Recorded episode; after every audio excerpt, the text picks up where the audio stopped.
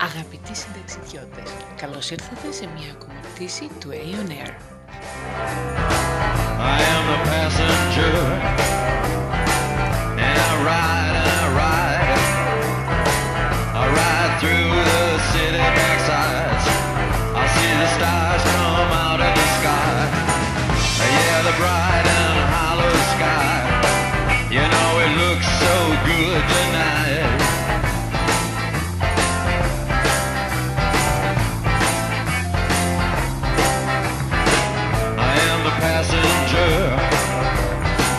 I stay under glass. I look through my window so bright. I see the stars come out tonight. I see the bright and hollow sky over the city's rip-back sky, and everything looks good tonight. I sing la la la la la la la.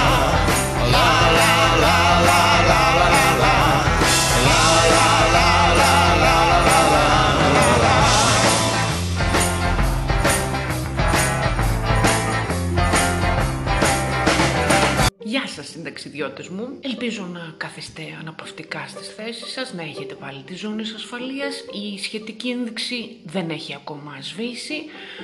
Εσείς θα καθορίσετε σε ποιο σημείο ο καθένας της πτήσης θέλει να τη βγάλει τη ζώνη, γιατί εδώ στις αερογραμμές του Aeon Air είμαστε και λίγο του ελεύθερου, της ελεύθερης κατάστασης, της αυτόβουλης, γιατί σε άλλη περίπτωση θα σας λέγαμε να κάνετε όλα αυτά που πρέπει σαν καλά παιδιά. Δεν είναι τυχαία η επιλογή των λέξεων, όπως δείχνουν τα αποτελέσματα της παρατηρητικότητας. Πολλοί ενήλικες γύρω μας είναι παγιδευμένοι σε μία από τις φράσεις καλό παιδί, κακό παιδί, οι οποίες κατ' επανάληψη προφανώς έχουν ακουστεί στα αυτιά τους σε πολύ μικρή ηλικία. Αυτό τους σωθεί να λειτουργούν ασυνείδητα γενικά και να προσπαθούν πάντα να είναι καλά παιδιά. Κάποιοι μπορεί να έχουν πολλωθεί προς την αντίθετη κατεύθυνση, να προσπαθούν ασυνείδητα να είναι κακά παιδιά. Ο καθένας κάποια ανάγκη βρίσκει και καλύπτει.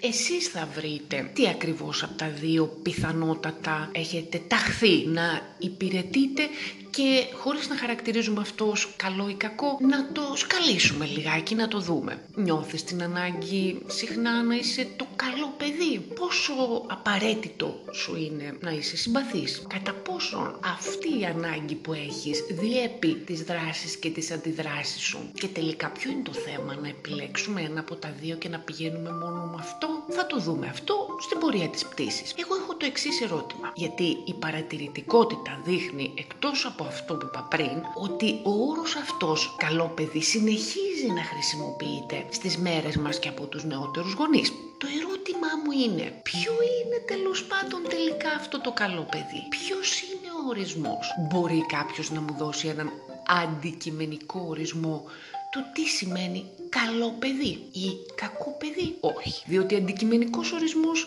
δεν υπάρχει. Αυτό λοιπόν που είναι καλό ή κακό παιδί στις μέρες μας και γενικά, είναι τις περισσότερες φορές αυτό που κάθε γονέας θέλει να δώσει ως περιεχόμενο στη φράση καλό παιδί, κακό παιδί. Συχνά και ο ίδιος ο γονέας δεν έχει ιδέα ακριβώς τι εννοεί, από συνήθεια την επαναλαμβάνει τη φράση. Και ποιο είναι το ακόμα πιο της σύγχυσης, ας πούμε, το που οδηγεί σε σύγχυση τα παιδιά, είναι ότι δεν είναι και σταθερό αυτό το περιεχόμενο. Πολύ συχνές φράσεις που ακούμε είναι τα καλά παιδιά δεν τα κάνουν αυτά. Αν είσαι καλό παιδί θα πάρουμε εκείνο το φορτηγάκι που είδες στο κατάστημα των παιχνιδιών. Αν είσαι καλό παιδί θα πάμε το Σαββατοκύριακο στον τάδε παιδότοπο. Επειδή ξέρω ότι είσαι καλό κορίτσι θα συμμαζέψεις σήμερα, που θέλω εγώ να συμμαζέψεις, το δωμάτιό σου. Προσέξτε αυτό πόσο είναι. Πρώτα δίνεις κάτι καλό, ένα χαρακτηρισμό, να νιώσει ο άλλος καλά. Επειδή ξέρω ότι είσαι καλό κορίτσι,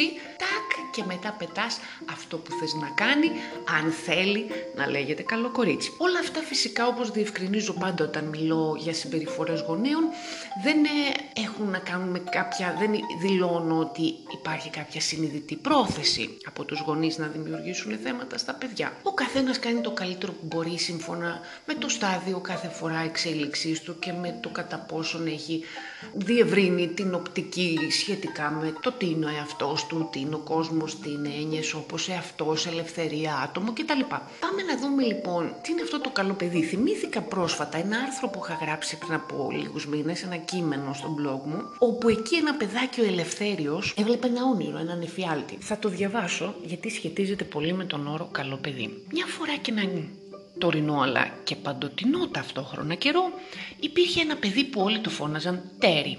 Είχαν συντομεύσει το Λευτέρης, που με τη σειρά του είχε προκύψει από συντόμευση του Ελευθέριος. Ο Ελευθέριος λοιπόν ένιωθε συχνά κουρασμένος, όχι τόσο σωματικά όσο ψυχολογικά, παρόλο που ήταν μόνο έξι ετών. Έχοντας πολλή επαφή με τον εαυτό του, ακριβώς επειδή ήταν ακόμα έξι ετών, καταλάβαινε αυτό που του συνέβαινε, αλλά δεν μπορούσε να το εξηγήσει. Ένα πρωί ξύπνησε από τον ίδιο εφιάλτη που τον είχε ταράξει αρκετές φορές. Οι γονείς του δεν είχαν αντιληφθεί ακόμα ότι είχε ανοίξει τα μάτια, όπως συχνά οι γονείς δεν προσέχουν ότι τα παιδιά έχουν μόνιμα ανοιχτά τα μάτια, και έτσι αποφάσισε να μείνει στο κρεβάτι και να σκεφτεί για ποιο λόγο το όνειρο αυτό ερχόταν ίδιο ξανά και ξανά στις νύχτες του. Άρχισε να το βλέπει ξύπνιος πια μέσα στο μυαλό του και να το επαναλαμβάνει για να μπορεί να το παρατηρήσει. Είναι σε ένα λιβάδι, γύρω του ένας κύκλος φτιαγμένος από ανθρώπους μεγάλους, ενήλικες. Μιλάνε όλοι μαζί ταυτόχρονα και στην αρχή του ονείρου δεν διακρίνεται καμιά λέξη τους. Σιγά σιγά τρεις λέξεις καταφέρνουν να ξεχωρίσουν μέσα στην οχλαγωγία. Αυτό να είσαι.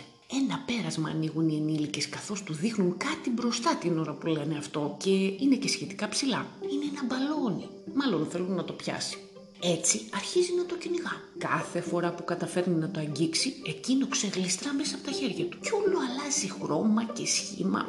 Δεν είναι σταθερό ούτε στη θέση, αλλά ούτε και στη μορφή. Σαν να προσαρμόζεται κάθε φορά σε αυτά που θέλουν οι φωνές. Συνεχίζει να τρέχει και αρχίζει να νιώθει κουρασμένος.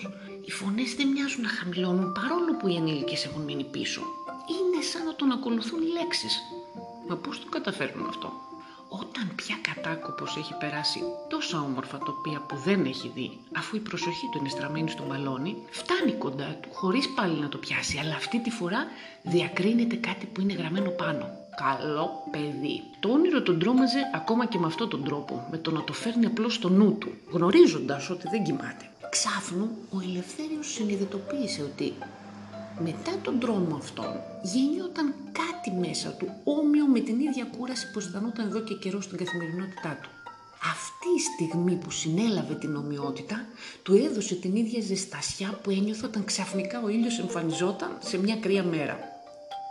Και τότε ήξερε από τι ήταν κουρασμένος. Κυνηγούσε συνέχεια εκείνον τον άπιαστο πάντα τίτλο «Καλό παιδί» που καθένας γύρω του τον σχηματοποιούσε όπως ήθελε. «Καλημέρα Τέρι μου», είπε η μαμά του μπαίνοντας στο δωμάτιο. Εκείνος τον αγκάλιασε και χωρίς να ξέρει καν το γιατί και το πώς, είπε αυθόρμητα «Πώς μου είχες πει ότι είναι το κανονικό μου όνομα, μαμά?» «Ελευθέριος».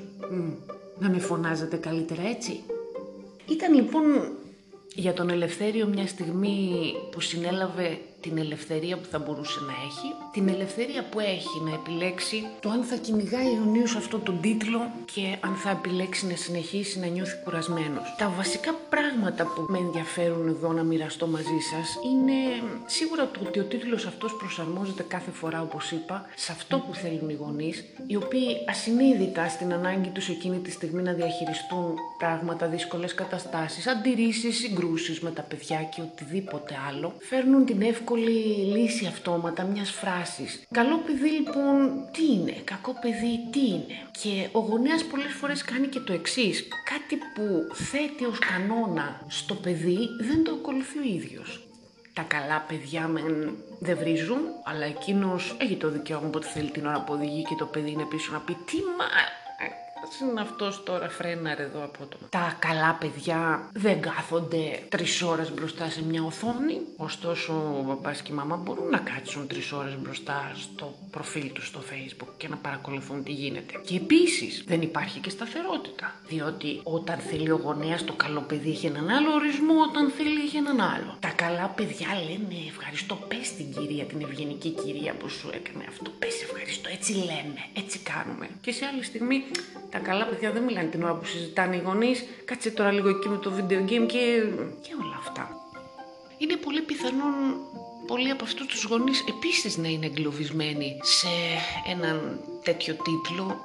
Η πραγματικότητα είναι πρώτα απ' όλα ότι το καλό και το κακό, με όποια έννοια δίνει κάποιος, πάντα συνυπάρχουν σε όλες τις καταστάσεις. Και το καλό και το κακό είναι ουσιαστικά στον κόσμο μας υποκειμενικό. Ο καθένας δίνει το περιεχόμενο που θέλει, ασυνείδητα, γιατί το περνάει μέσα από τα φίλτρα των δικών του βιωμάτων, των αναμνήσεων, των αποθυμένων του. Ουσιαστικά όλα τα πράγματα απλώς είναι. Δεν είναι κάτι συγκεκριμένο. Απλώς είναι. Απλώς συμβαίνουν. Εμείς διαλέγουμε και τους δίνουμε το χαρακτηρισμό καλό, κακό, ευχάριστο, δυσάρεστο, εύκολο, δύσκολο. Αν δεν πάμε εκεί λοιπόν και μείνουμε στο απλό και καθημερινό που λέμε όλοι αυτό είναι καλό, αυτό είναι κακό, και πάλι δεν υπάρχουν καλά και κακά παιδιά. Υπάρχουν μ, καλές και κακές συμπεριφορές και όλοι διαλέγουμε και τις δύο κάποιες φορές και όλοι εκδηλώνουμε και τις δύο. Κάποιες φορές τις μεν και κάποιες φορές τις δε. Επί της ουσίας, για όσους δεν πολύ αποδεχόμαστε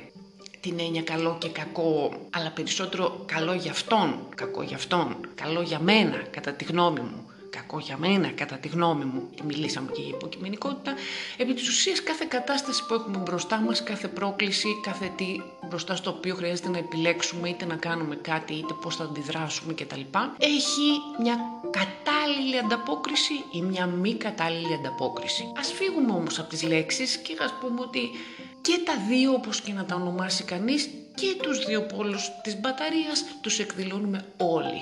Άρα το να δίνουμε σε ένα παιδί ένα χαρακτηρισμό από συνήθεια, μια φράση, ή να του βάζουμε εκεί να κυνηγάει μονίμως ένα συγκεκριμένο τίτλο, στον οποίο ούτε εμείς ακριβώς δεν μπορούμε να δώσουμε το περιεχόμενό του συγκεκριμένα και αντικειμενικά και να είναι σταθερό σαν ερμηνεία, αυτό εκτός του ότι τους δημιουργεί σύγχυση, είναι κάτι που τους ακολουθεί συνέχεια. Η επανάληψη κάνει καταγραφές και αυτές οι καταγραφές έρχονται στην ενήλικη ζωή και βγαίνουν μπροστά μας. Και εν τέλει το ζητούμενο δεν είναι να επιλέξει κάποιος αν θα είναι καλό παιδί με όποιον ορισμό ή κακό παιδί, γιατί και πάλι θα είναι ανελεύθερος. Οποτεδήποτε έχουμε προσκόλληση, έχουμε φάει κόλλημα, όπως θα λέγαμε πολύ απλά, με μία έννοια ή με κάτι, αυτή η προσκόλληση σίγουρα μας κάνει να μην μπορούμε να δούμε σε ένα πιο ευρύ πεδίο, με έναν πιο ευρύ τρόπο τα πράγματα. Και αυτό πάντα είναι ανελευθερία. Οπότε αντί να αγωνιζόμαστε να επιλέξουμε ένα από τα δύο μόνιμα, αντί να αγωνιζόμαστε να είμαστε κάτι συγκεκριμένο ή να κάνουμε τα παιδιά μας κάτι συγκεκριμένο, το ένα ή το άλλο, ας βρούμε τρόπους, μοχθώντας και ψάχνοντας τον εαυτό μας, να τα βοηθήσουμε να έχουν δικούς τους τρόπους να επιλέγουν ελεύθερα το ένα όταν είναι αυτό το κατάλληλο και το άλλο όταν είναι αυτό το κατάλληλο. Γιατί χρειαζόμαστε ελεύθερα παιδιά που θα παραμείνουν όσο το δυνατόν, όσο γίνεται πιο ελεύθερα, ώστε να έχουμε και πιο ελεύθερες κοινωνίες. Έχω ξαναπεί ότι όταν μιλώ για ελευθερία δεν αναφέρομαι στην ασυδοσία, αλλά μιλώ για την ελευθερία της ευθύνης. Εκεί που μπορούμε να μάθουμε στο παιδί, εκεί που πρέπει να μάθει και ο ενήλικας ότι η ελευθερία έχει μια ευθύνη. Δεν σημαίνει ασυδοσία. Όμως να είναι ελευθερία, όχι να είναι προσκόλληση σε κάτι που μου έχει επιβάλλει, συνειδητά ή ασυνείδητα, κάποιος εξωτερικός παράγοντας. Αυτό το θέμα της ελευθερίας θα μπορούσε να είναι μια άλλη πτήση του Aeon Air, τώρα που το σκέφτομαι. Μέχρι τότε, συνταξιδιώτες μου, προσπαθήστε να δείτε αν μία από αυτές οι δύο έννοιες, αν μία από αυτές τις δύο έννοιες είναι κάτι που εσείς κυνηγάτε συνέχεια, ή αν μία από αυτές τις δύο έννοιες προσπαθείτε να την αποφύγετε συνέχεια, διακαώς, ή την επιβάλλετε ή δεν την επιβάλλετε στο παιδί σας και για ποιους λόγους γίνεται αυτό. Στοχαστείτε πάνω στο ποιο είναι το περιεχόμενο αυτής της φράσης. Μπορώ να δώσω έναν αντικειμενικό ορισμό για το τι είναι καλό παιδί. Οι απαντήσεις είναι δικές σας. Και αν θέλω να είμαι εντάξει απέναντι στον εαυτό μου και σε αυτά που λέω, φυσικά έχετε την ελευθερία είτε να συμφωνήσετε είτε να διαφωνήσετε μαζί μου. Το σημαντικό είναι να υπάρχει η ελευθερία και η αποδέσμευση από την αυτόματη ασυνείδητη συμπεριφορά. Οπότε την επόμενη φορά που θα σας έρθει αυτόματα να χρησιμοποιήσετε τη φράση καλό παιδί ή κακό παιδί, δαγκώστε για λίγο τη γλώσσα, σκαλίστε λίγο τις έννοιες και δείτε τι θα προκύψει.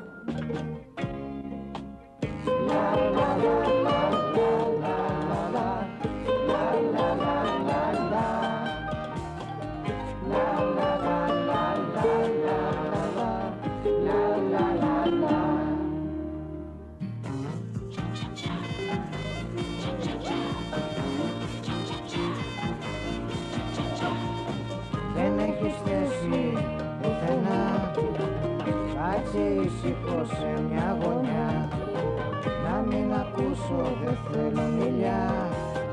Είμαι ο γιατρός, παιδιά.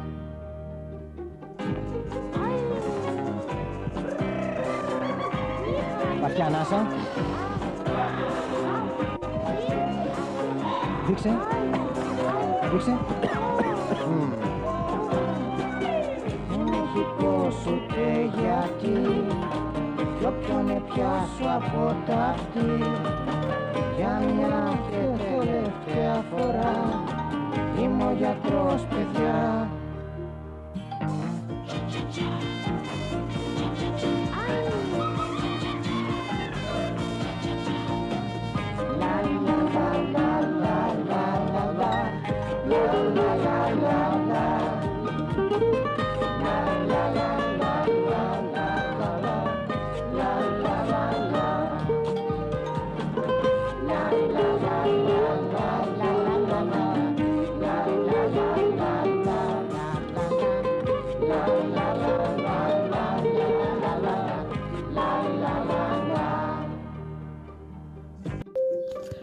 Μία ακόμα πτήση του Aeon Air ολοκληρώθηκε.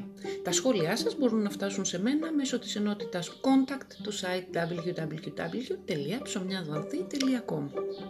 Με χαρά θα σας απαντήσω, είτε εκφράσετε συμφωνία είτε διαφωνία με όσα είπα, αλλά μόνο σε μηνύματα που η αρμόδια επιτροπή, δηλαδή ο εαυτός μου και εγώ, θα κρίνει κατάλληλα και σχετικά μόνο με όσα υπόθηκαν στη διάρκεια της πτήσης μας. Όπως ξέρετε, η ελευθερία της έκφρασης διαδικτυακής και μη είναι ανθρώπινο δικαίωμα, ναι.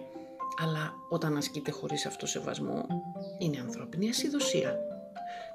Συνεννοηθήκαμε νομίζω, ε. Μ. Καλή συνέχεια σε όλους και καλές μας διαδρομές.